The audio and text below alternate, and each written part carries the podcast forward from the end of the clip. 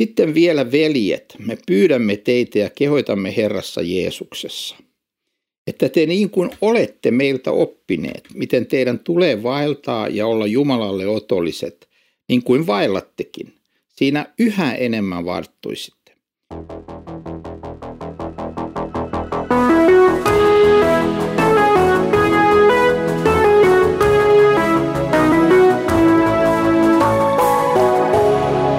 Kirjoitusten pauloissa. Paavali on ilmentänyt mitä intensiivisintä ja suurinta rakkautta näitä Tessalonikan kristittyjä kohtaan. Hän todella välittää siitä, mitä heille kuuluu, ja he puolestaan ovat oppineet kunnioittamaan ja rakastamaan Paavalia Jumalan apostolina. Ja Paavali kirjoittaa ensimmäisen tessalonikalaiskirjeen kolmannen luvun 11 jakeessa, mutta hän itse meidän Jumalamme ja Isämme ja meidän Herramme Jeesus ohjatkoon meidän tiemme teidän tykönne. Ja teille Herra antakoon yhä enemmän ja runsaammin rakkautta toisianne kohtaan ja kaikkia kohtaan, niin kuin meilläkin on teitä kohtaan. Vahvistaaksensa teidän sydämenne nuhteettomiksi pyhyydessä meidän Jumalamme ja Isämme edessä, meidän Herramme Jeesuksen tulemuksessa, kun hän tulee kaikkien pyhiensä kanssa. Paavali tässä ensimmäisessä ja myös toisessa tessalonikalaiskirjeessä hän koko ajan kannustaa näitä kristittyjä kasvamaan uskossa. Hän, hän rohkaisee heitä, että he ovat jo kasvaneet uskossa ja rakkaudessa ja hän kannustaa heitä kasvamaan yhä enemmän ja menemään eteenpäin uskossa. Teille Herra antakoon yhä enemmän ja runsaammin esimerkiksi juuri tätä rakkautta toisianne kohtaan ja kaikkia kohtaan, niin kuin meilläkin on teitä kohtaan. Tätä hän rukoilee ja tähän hän heitä kannustaa. Ja hänen motiivinsa on se, että vahvistakoon teidän sydämenne nuhteettomiksi pyhyydessä meidän Jumalamme ja Isämme edessä meidän Herramme Jeesuksen Kristuksen tulemuksessa, kun hän tulee kaikkien pyhiensä kanssa. Nyt siis Paavali selvästi kannustaa heitä kasvamaan ja hän kannustaa heitä kasvamaan uskossa – kun ihminen tulee uskoon, on tarkoitus, että hänen elämässään alkaa tiedollinen ja elämää koskeva kasvu kristittynä. Me tiedämme, että tämä kasvu on hyvin vajavaista ja, ja se on ikään kuin vasta alussa, kun me täältä erkanemme ja, ja, ja menemme taivaaseen kristittyinä – mutta kuitenkin on selvää esimerkiksi tässä tessalonikalaiskirjassa, että Paavali vahvasti rohkaisee näitä kristittyjä menemään aina eteenpäin ja kasvamaan uskossa paikalleen. Ei tule jäädä muuta kuin siinä merkityksessä, että pitää kiinni uskosta. Sitten on tietysti syytä meidän muistaa, että meidän mahdollinen uskossa kasvaminen, tiedossa kasvaminen, se ei koskaan ole se perusta, jolla meidät hyväksytään Jumalan yhteyteen. Se perusta, jolla meidät hyväksytään Jumalan yhteyteen, on aina yksinomaan Kristuksen työ Golgatan ristillä. Se on se, on se perusta, kun tulet uskoon, se on se perusta kymmenen vuotta sen jälkeen ja se on se perusta, kun sinä täältä lähdet iankaikkiseen elämään. Se on aina se sama perusta. Siihen ei se kasvu vaikuta mitään siihen Jumalan yhteyteen ottamiseen ja hyväksyntään. Se tapahtuu yksin armosta, yksin uskosta, yksin Kristuksen tähden. Mutta Paavali kannustaa näissä kirjeissä kristittyjä voimakkaasti kasvamaan. Ja kasvamaan nimenomaan meidän Herramme Jeesuksen tulemuksessa, kun hän tulee kaikkien pyhiensä kanssa. Nyt Paavali tässä vihjaa tästä asiasta, josta hän tulee kohta kirjoittamaan enemmän ja josta koko myös toinen tessalonikalaiskirje puhuu. Näille ensimmäisille kristityille yksi asia, mitä oli opetettu heti kärkeen. Tämä, nämä tessalonikalaiskirjeethän ovat ensimmäisiä Paavalin kirjeitä Uudessa testamentissa. Ellei galattalaiskirje ole vielä aikaisempi, niin sitten nämä ovat ensimmäiset kirjeet Paavalilta, mitä meille on säilyneet. Ja nyt siis ne on ihan siinä kirjoitettu aivan siinä alussa, kun kristityt ovat tulleet uskoa, kristittyjä, kun nämä ihmiset ovat tulleet uskoa ja muodostaneet Heistä on tullut kristittyjä, he ovat muodostaneet ensimmäisen kristillisen seurakunnan. Ja välittömästi heille oli opetettu, että Jeesus on tulossa takaisin. Tämä oli niin kuin keskeinen totuus, niin kuin se on tänäkin päivänä. Me tunnustamme sen joka sunnuntai Jumalan palveluksen uskon tunnustuksessa, kun me sanomme, että Jeesus, Jeesuksesta ja on sieltä tuleva tuomitsema eläviä ja kuolleita. Eli tämä on hyvin keskeinen totuus eikä mikään sivutotuus. Ja nyt Paavali sitten neljännen luvun ensimmäistä jakeesta alkaen puhuu erästä erinomaisen tärkeästä asiasta. Luemme tämän pitemmän pätkän.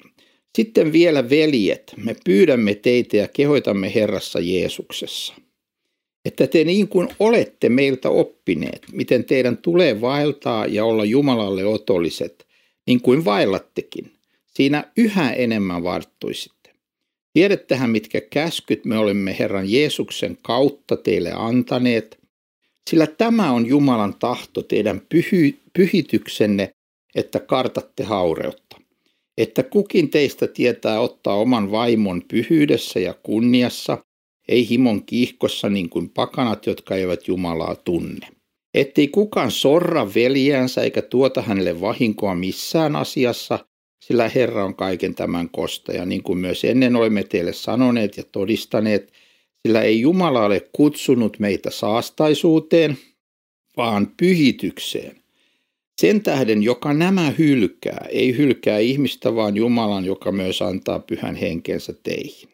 Tämä kahdeksan jakeen pätkä on erittäin tärkeä siitä syystä, että nyt Paavali ensinnäkin sanoo, että me pyydämme, pyydämme ja kehotamme Herrassa Jeesuksessa, että niin kuin olette meiltä oppineet, miten teidän tulee vaeltaa ja olla Jumalalle otolliset.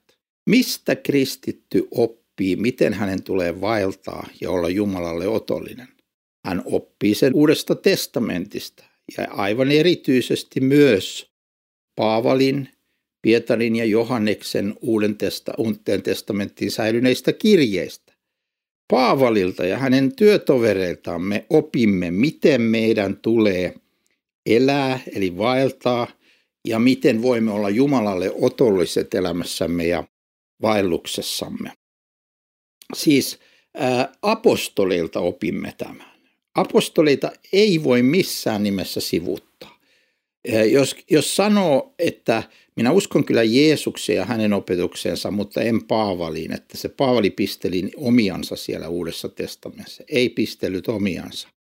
Hän opettaa Jumalan arvovaltaisena apostolina, ja itse asiassa se, joka hänen kauttaan opettaja on, opettaa, on Kristus. Ja se käy erittäin hyvin ilmi tästä jatkosta, kun hän sanoo, että tiedättehän mitkä käskyt me olemme Herran Jeesuksen kautta teille antaneet. Tämä pieni sana dia, joka on käännetty tässä kreikassa, joka on käännetty tässä kautta, voidaan kääntää myös puolesta. Tiedätte, mitkä käskyt me olemme Herran Jeesuksen puolesta teidän, teille antaneet. Jeesuksen kautta, Jeesuksen puolesta. Jeesus on se, joka antaa ne käskyt, jotka Paavali antaa Uudessa testamentissa. Jos me olemme eri mieltä Paavalin kanssa, me olemme eri mieltä Jeesuksen kanssa, koska Paavalin opetus ei ole hänen omaa opetustaan ainoastaan, vaan se on Jeesuksen, meidän Herramme opetusta. Sitten hän ottaa esimerkin tämmöisestä opetuksesta. Äh, hän sanoo, sillä tämä on Jumalan tahto, teidän pyhityksenne, että kartatte haureutta. Sehän ei toki ole ainoa asia, mikä Uudessa testamentissa opetetaan, mutta se on yksi tärkeä merkittävä asia, mitä Uudessa testamentissa opetetaan. Että meiltä on kutsuttu pyhitykseen ja karttamaan haureutta.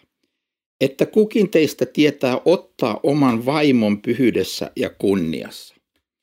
Nyt tässä on mahdollista kääntää kahdella tavalla, joka vie pikkusen eri suuntaan. Kun sanotaan, että tämä on Jumalan tahto teidän pyhityksen, että kartatte haudutta, kukin teistä tietää ottaa oman vaimon pyhyydessä ja kunniassa. Tämä voi myös tarkoittaa omaa ruumistaan, eli että kukin tietää niin kuin, oman ruumiinsa suhteen elää pyhyydessä ja kunniassa, ei himon kiihkossa niin kuin pakanat, jotka eivät Jumalaa tunne. Kummassakin tapauksessa tässä torjutaan siis äh, haureusavioliiton ulkopuoliset suhteet ja kaikki muut äh, äh, seksuaalisuhteet kuin avioliitossa miehen ja naisen välinen suhde. E, ettei kukaan sorra veljäänsä eikä tuota hänelle vahinkoa missään asiassa, siellä Herra on kaiken tämän kostean, niin myös ennenkin olemme teille sanoneet ja todistaneet. Tämä sortaminen voi tapahtua tietysti taas seksuaalisestikin, mutta se voi myös tapahtua muulla tavalla. Ja nä, tämä on se toinen esimerkki, minkä Paavali tässä ottaa. Eli toinen on se, että Jumala on kutsunut meitä karttamaan haureutta. Toinen on se, että hän on kutsunut meitä karttamaan sitä, että me emme saa sortaa ketään veliä tai sisarta. Sillä ei Jumala kutsunut meitä saastaisuuteen, vaan pyhitykseen.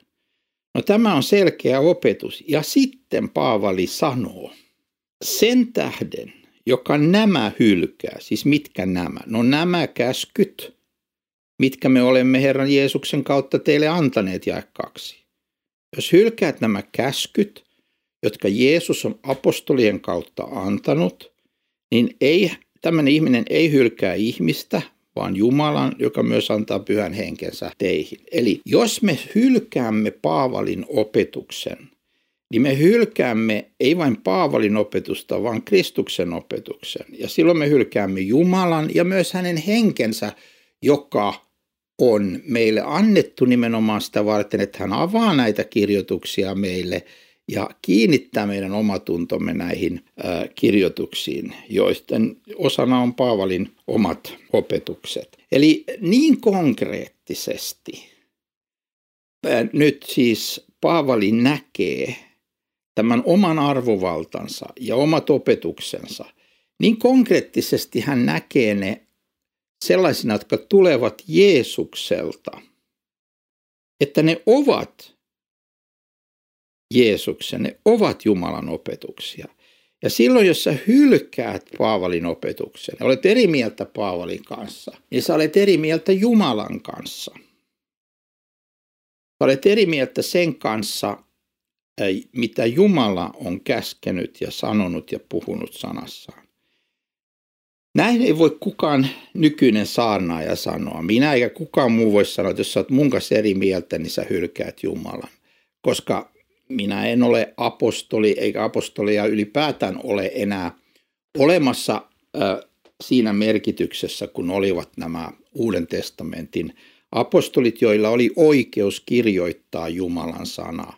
Mutta heidän hylkäämisensä, näiden alkuperäisten Jumalan sanaa kirjoittavien apostolien hylkääminen on Jumalan ja hänen henkensä hylkäämistä. Siksi kristitty on kutsuttu lukemaan, tutkimaan ahkerasti näitä Uuden testamentin Paavalinkin kirjeitä ja pitäytymään niihin.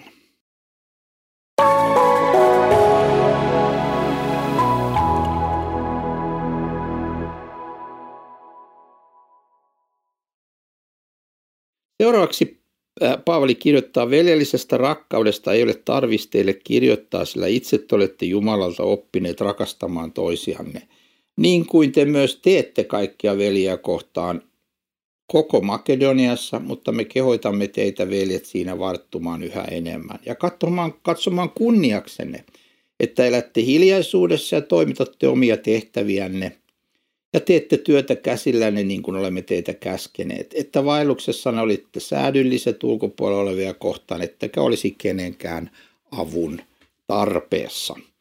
Siis käytännössä Paavali antaa nyt siis tällaisen neuvon, että pitää elää niin, että pitää tehdä ahkerasti työtä, jos, jos vain tietysti voi, ja, ja, ja, ja, ja niin kuin elättää itsensä ja, ja perheensä. Näin hän on niin kuin käskenyt. Ja, ja tämmöinen vaellus on säädyllinen ja se on myös viisas ulkopuolella olevia kohtaan, ettemme jää ja ole kenenkään avun tarpeessa, niin kuin hän tässä sanoo. Meidän Herramme Jeesuksen Kristuksen armo, Isän Jumalan rakkaus ja Pyhän Hengen osallisuus olkoon sinun kanssasi nyt ja aina.